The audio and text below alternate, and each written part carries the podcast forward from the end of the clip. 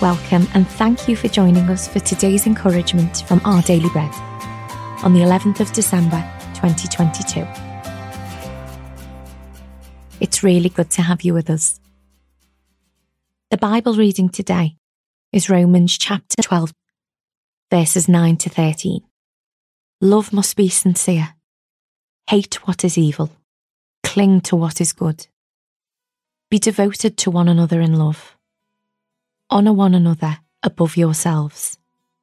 Never be lacking in zeal, but keep your spiritual fervour serving the Lord. Be joyful in hope, patient in affliction, faithful in prayer. Share with the Lord's people who are in need. Practice hospitality.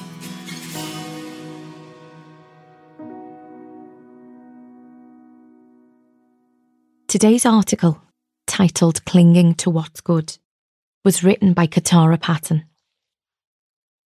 When we park our car near an open field and walk across it to get to our house, we almost always get some sticky cockleburs on our clothing, especially in the autumn. These tiny hitchhikers attach to our clothing, shoes, or whatever's passing by and ride to their next destination. It's nature's way of spreading cocklebur seeds in my local field and around the world. As I try to carefully remove clinging cockleburs, I've often thought about the message that admonishes believers in Jesus to cling to what is good. When we're trying to love others, it can be challenging. However, as the Holy Spirit helps us hold on to what's good with all that we have, we can repel evil and be sincere in our love as He guides us.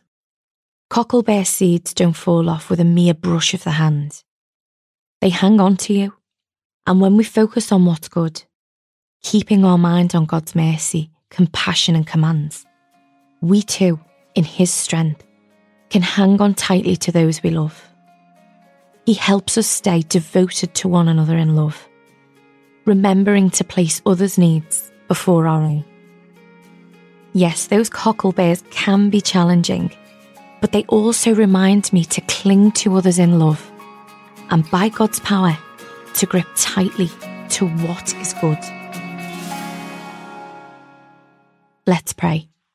Remind me to cling with all my might to what's good, Jesus. I desire to reflect your love to others. Amen.